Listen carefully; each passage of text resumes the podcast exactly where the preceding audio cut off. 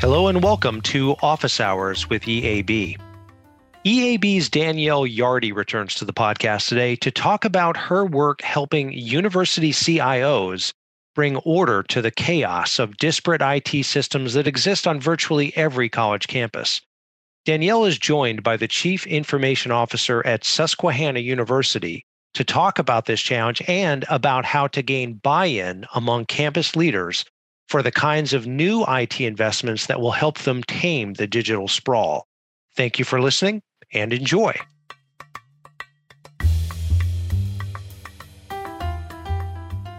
Hello, and welcome to Office Hours with EAB. My name is Danielle Yardy, and I'm a research director here at EAB. In practical terms, I spend most of my time working with university CIOs and other tech leaders, helping them wrap their arms around the enormous data repositories on their campuses. My goal generally is to help them bring order to the technology chaos and enable their leadership teams to access key insights trapped in their data to inform strategy decisions that impact every single aspect of university life, from enrollment to DEIJ efforts to advancement and even academic resource planning. And I'm joined today by a CIO who is working with us to do exactly that. Jennifer Savidio, who is the Chief Information for Susquehanna University. Welcome to the podcast. Thank you, Danielle. I'm happy to be here.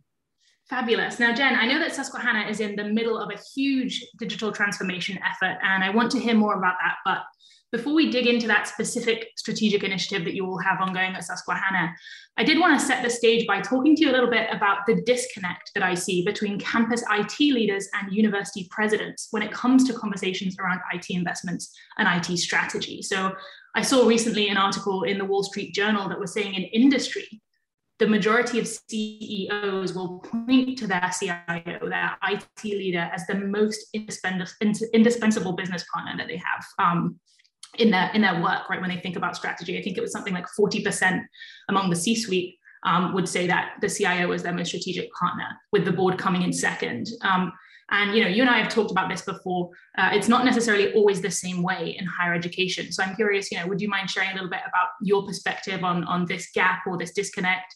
You know, could you describe a little bit about how a typical conversation might go in higher education when campus IT is, is trying to talk to uh, to the rest of folks on campus, whether it might be around an investment or just broader strategy?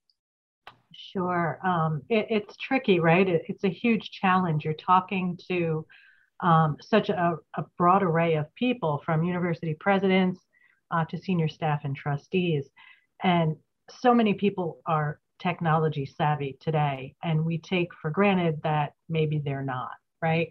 So we start really really oversimplifying things in layman's terms or or just the opposite right? We're, we're just throwing a thousand acronyms at people and they're just glazed over and and sometimes afraid to say what do you mean? Right?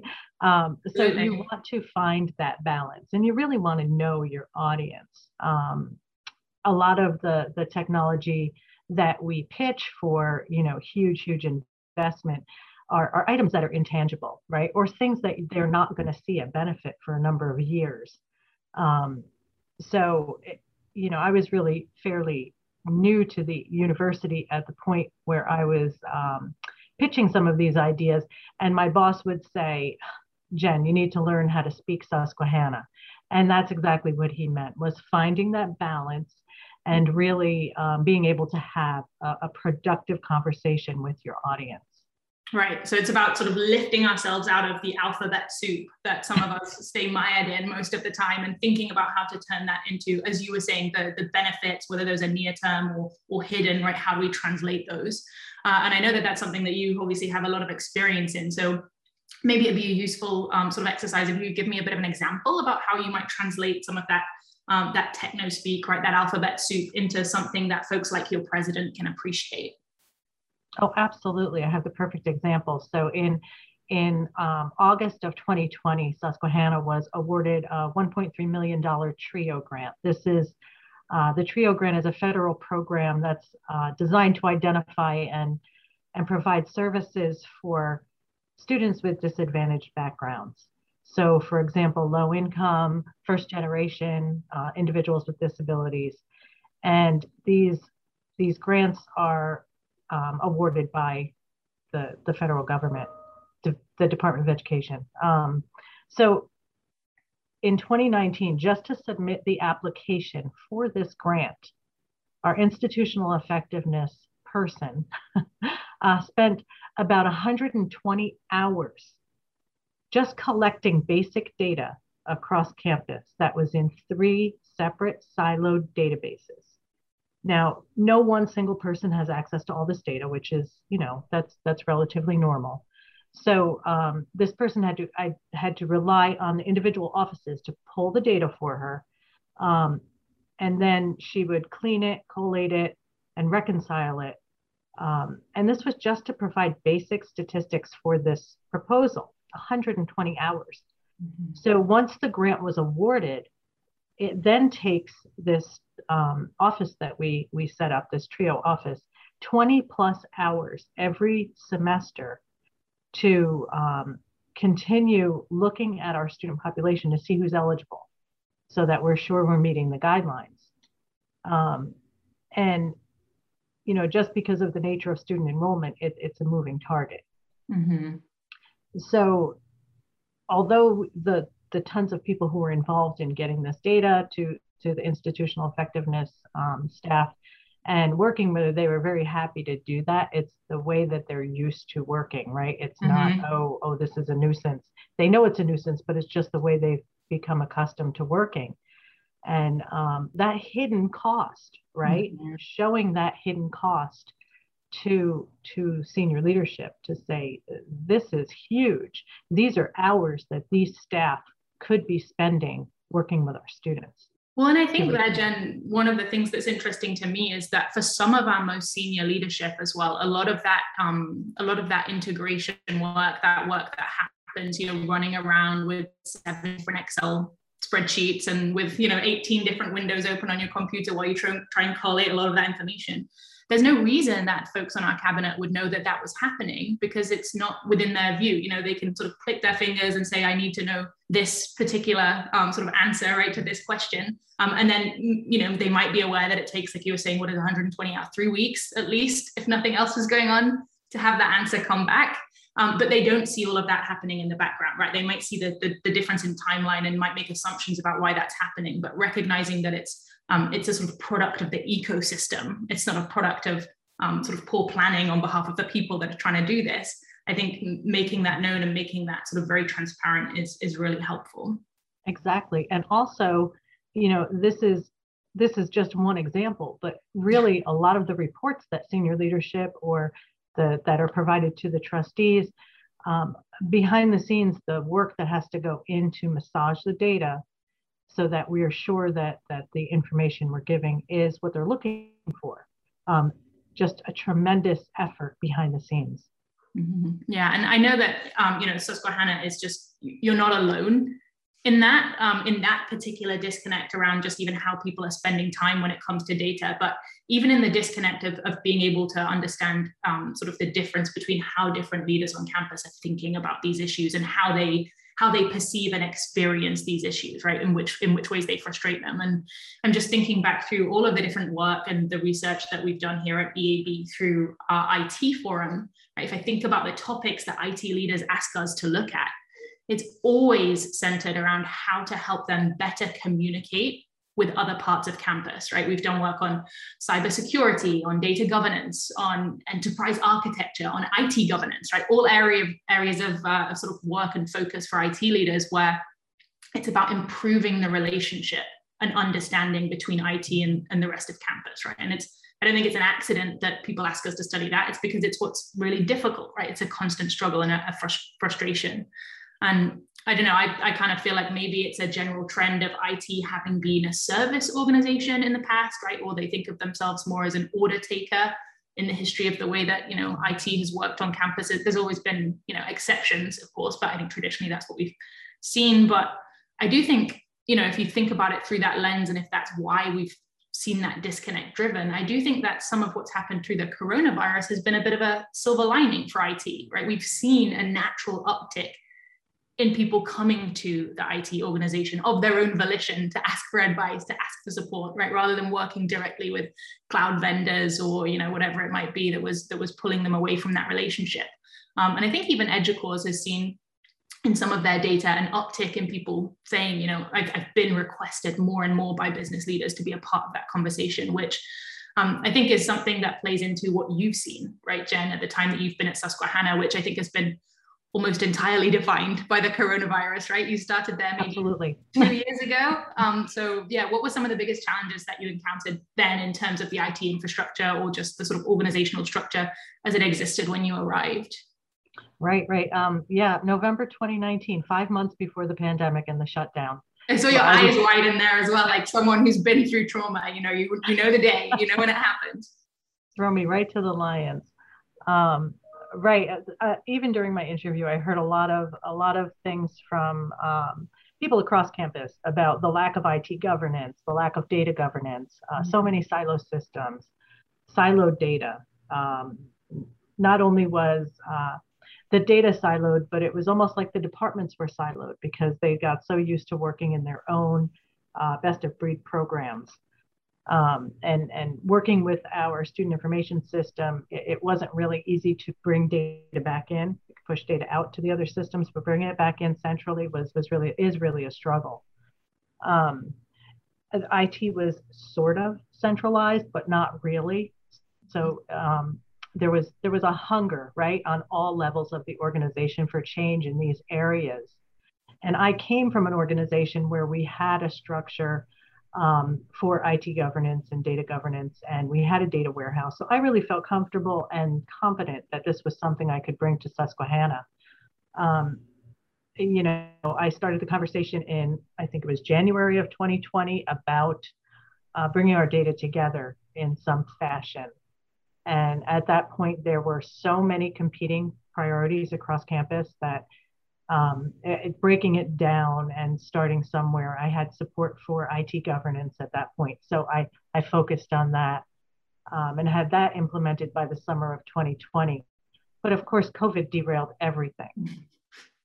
So, you mean that wasn't the number one priority, coming up with data definitions while everyone was being sent home from campus? Right, right. I wish.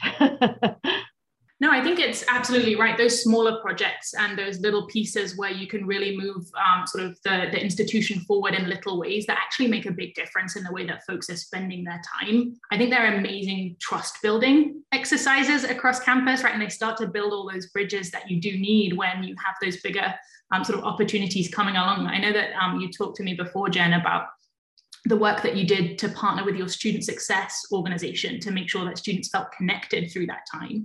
Um, do you want to tell us a little bit about sort of that process and how that tied into some of the, the longer term efforts that you were putting in place around data?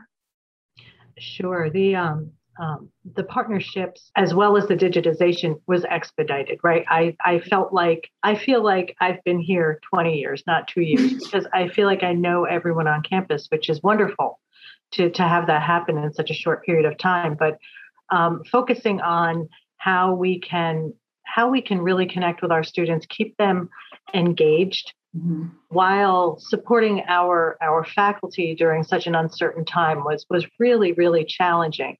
I think that people um, were able to be a little more vulnerable and and have a comfort level with that, which which was really nice. We were able to implement some some tools to help our faculty with their remote teaching and and um, recording their lectures and, and just making things much more available and, and being supportive.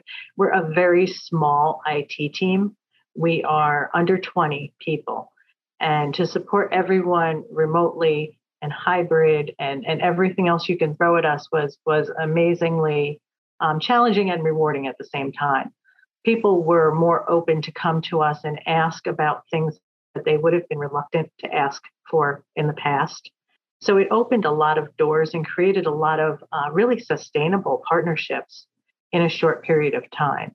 And I hope that that that really does continue to grow and mm-hmm. and we we don't go back to exactly what we did before. That's mm-hmm. that's my goal.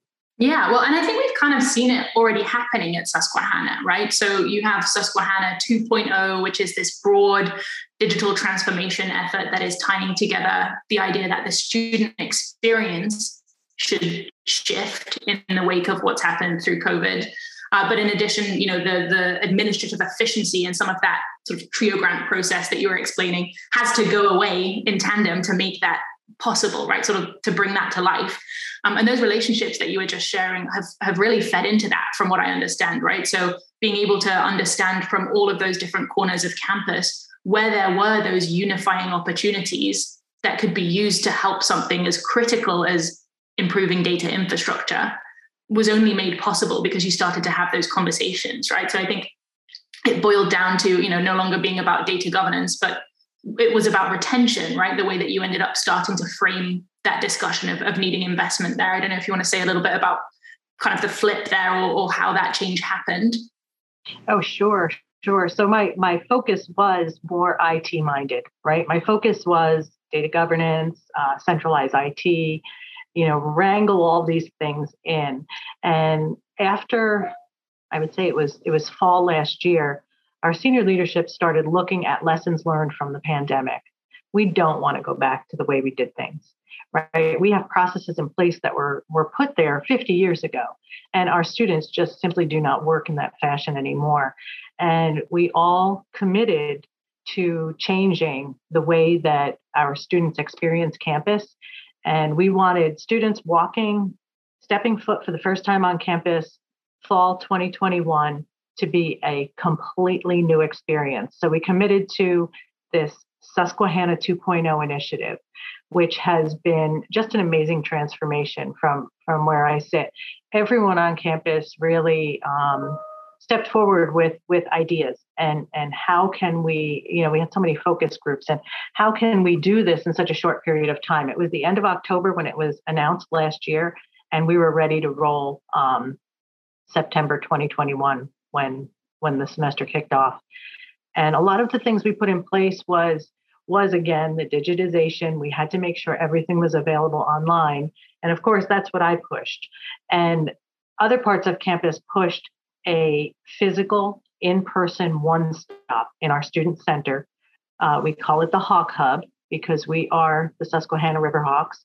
And um, it, it was just it's just such a welcoming space. Students walk in, they can ask anything that they want, and they get help right there, or they get directed to where they need to go, or our digital um, piece of that that we're getting to ro- we're getting ready to roll out now is is the EAB Student Navigate app. That's going to be their digital one stop for everything they need to do with their to dos, and you know it's just again the collaboration, right? Everyone on campus now knows that students are going to rely on the Hawk Hub and this app for for where they go for for all their needs. And it's just it's a huge difference from what it was in the past. And a lot of people had to let go of of the paper forms and and things and and really open their minds. And it's been it's been a tremendous effort. Mm-hmm. Yeah, and I, I, think the the thing that really stands out for me in, in the work that you've done at Susquehanna is that it was all framed around the students, right? So I think that um, it's so um, it's so often that we do have IT organizations that get stuck in advocating for certain products because it's going to make IT's life easier, and I think that's a that's a noble cause, and we should be investing in things that make IT's life easier. But we shouldn't be surprised if nobody else on campus cares because we're not here to run you know a really great IT organization, we're here to help students get an education, right, and enjoy their experience and get the support that they need as they move through. So that means having the right applications for them. It means having the right applications for our staff who support them. It means having the right infrastructure to support IT to deliver all of those things as well. But the framing, right, it has to be around the broader mission because it's difficult then for people to turn around and say, I don't support this investment in our students, right? It's very easy to say I don't support this investment in IT because we're a higher education institution. And so for me, that kind of flipping the script is, is just so important. Absolutely. And and metrics surrounding the student experience. So once I once I reframed my ask to focus on student retention, you can assign a almost a dollar figure to that, right? To say, okay, if we retain X amount of students, I know it's going to be um, this much this much uh, revenue for the university, and that would pay for this. And then we'll see the benefit of of these changes um, as we look back on on the data and um, our uh, ability to track what is happening in our Hawk Hub, the ability to track how many students are asking questions in our Res Life office, um, and and really to look back and say, okay, this is where we need to make improvements in the Hawk Hub so that these students are not going to Res Life, they're going to their centralized place. They're not going directly to the registrar, they're going to their centralized place. And the way we're doing that is bring all these departments into our um, the ticketing system that we use for IT so that we can look at the metrics and make improvements as we go. So that's another important piece. Yeah, it's about treating the whole campus as as one, right? Um, and so that ties into everything from um, the the way that students experience the campus to the way that you will deal with issues as they arise on campus to you know the the, the thing that you and I have collaborated most around, which is the um, bringing of data to the the entirety of campus, right? And we started our conversation today thinking about why it's so difficult for IT leaders to advocate for some of that, um, and I do think in part it's because there are pockets of campus that are tussling to be the most important, right? They're tussling to be the thing that gets done first or the thing that um, it takes precedence, right, over everything else. And, and it might lead folks into making investments that don't necessarily talk to each other and create more of a frustration than they do um, a sort of solution to the problem that folks are trying to address, right? If everyone gets more and more entrenched in their silos. Um, so obviously with, with Edify and the work that we're doing there around a data platform, we are breaking down those silos, but in order to, to move that forward, we had to break the silos down in advance and get people on board to support that. So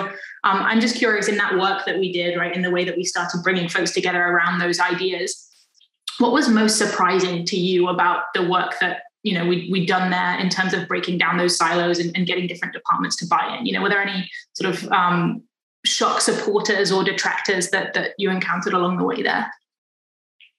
Um, interesting enough, right? Everyone has been really um, cooperative and willing to participate.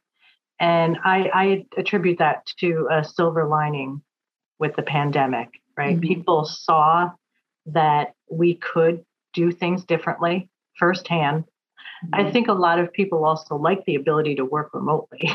right? Mm-hmm. And hey, if I go back to the way I was doing things before, that sort of cancels out um, that that opportunity if it if it would exist in the future. Um, they see that there is, you know, it's it's much easier to be able to share our data and and get good results and make make the decisions that need to to happen using using it and it, it's it's not valuable at all if i just hold on to it and keep it to myself right mm-hmm. they're seeing that they can branch out from their offices um, and work in matrix style teams to understand the way things work. Um, right, COVID, there were, you would think there were many more boundaries with everybody sitting in their homes in mm-hmm. their own little, their own little world. But it really broke down those silos because in, in, you know, the Zoom world, everybody's there. We're all together. We're all working together. And, and, um, you know when when the campus launched 2.0 and talked about it everybody was i think a little bit taken back and a little scared but as the conversation started they it really showed that a lot of the stuff that we needed to do was already being done as part of um, mm-hmm. going remote yeah, it's interesting. I've heard that in other places too. That there was sort of this um, this great equalizer that was putting everybody, you know, from the president um, to the folks working on the front line supporting students in the same size little Zoom box um, and having the mm-hmm. conversations in that in that way um, actually did level the playing field a little bit and, and you know create this more fertile opportunity for a very collaborative environment. So I mean, if I tried to bottle, I think Jen, what you were just saying, it is now right now is a great time um, to be working with different parts of campus to be moving things forward, not least because we've seen the um, the amazing things that can be done when everybody collaborates. Right, I think there were many people who were shocked at how quickly higher education institutions were able to shift through the pandemic and then shift back and, and be kind of um, agile in a way that we would never have assumed to be possible. And so you have that precedent, but you also have the goodwill, right, of having cooperated, of having been there for these folks, um, that you can sort of use that to your advantage in a way and help them build more of a vision of, of the future. So that's kind of my um, my bottling, I think, of what you were sharing there. But um, I'm sure you, obviously, as someone who, who lives this every day, has your own advice. You know, I'm curious, what are the, the best things that um, you know you would want to share with other campus leaders, either inside or outside of the IT department, about how they should be thinking about investing in IT right now, or you know, making the most of, of the dollars that they can spend? My advice would be, um, you know, digital sprawl is is can get out of hand very very quickly. Um, use a data platform to tame that that sprawl. Get a handle on things, get people involved, and and get them on board.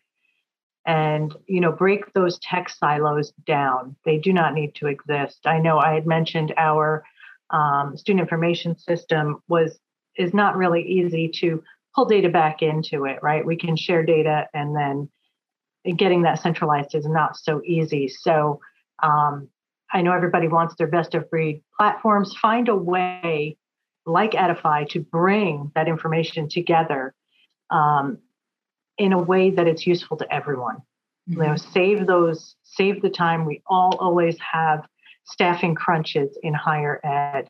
Save the time to to let your people focus on on building their skills. You know, being happy with with their um, with the work that they're doing and being innovative and spending time with the students and helping with retention and you know um, use it smarter so people aren't looking to do things that are, are better accomplished by software right? Um, you know have them have them come to it centralize and have those conversations and try to um, condense all of the stuff that you have on on campus into systems that are are much more usable and and can be shared across across departments. Uh, innovation it should be student centric right? Look at the way your students work. We have students coming from high school into college and we're expecting them to completely transform the way that they do things old school. They're already used to doing things in this manner. Let's continue that that um, you know momentum as we go forward. You know when you're when you're pitching to an audience for when you're pitching to uh, people for an IT purchase for for something that's going to be a big big investment but but you see big return know your audience. Make sure that they have all the information that they need and that you're giving it to them in the right way so that they can digest it and they can be on on board with you. And something i did i had one meeting that i was going into and this was the most stressful thing. It was the very last meeting before I got permission to uh, move forward with Edify. I had five minutes. And all I could think of was if someone asks a question, I'm done. No one's going to know anything about this, and I'm going to be back at square one. So I prepared materials, sent them in advance, gave people the opportunity to digest that information, gave them a way to contact me directly for questions. And then when I went in and did my five minutes, it was it was it was easy. So um, do the work. Um, you know, don't be afraid to to reach out to people on your campus for support. They're there. They want whether they know it or not. This is something they want. So. I love that. And I love I love making the most of that opportunity, right? Even if it's 5 minutes, there are ways that you can prepare yourself to communicate your needs, to frame it in a way that's going to make sense and to make sure that folks understand the value for the students, for the institution, for everybody involved around the things that you're uh, that you're talking about. Well, um, I guess then, um, Jen, speaking of you know being out of time, being asked a question and being done, um, I think this is all fantastic advice uh, that I couldn't have said better myself. Um, anybody who's spoken to me knows that I could stay on my soapbox shouting all day about how IT is so critically important for campus strategy, but this is probably as good a time as any uh, to wrap up today's conversation. So thank you, Jen, for joining me. Um, and thank you, everyone at home, for listening along with us. Uh, we hope to see you here again next time for Office Hours at EAB.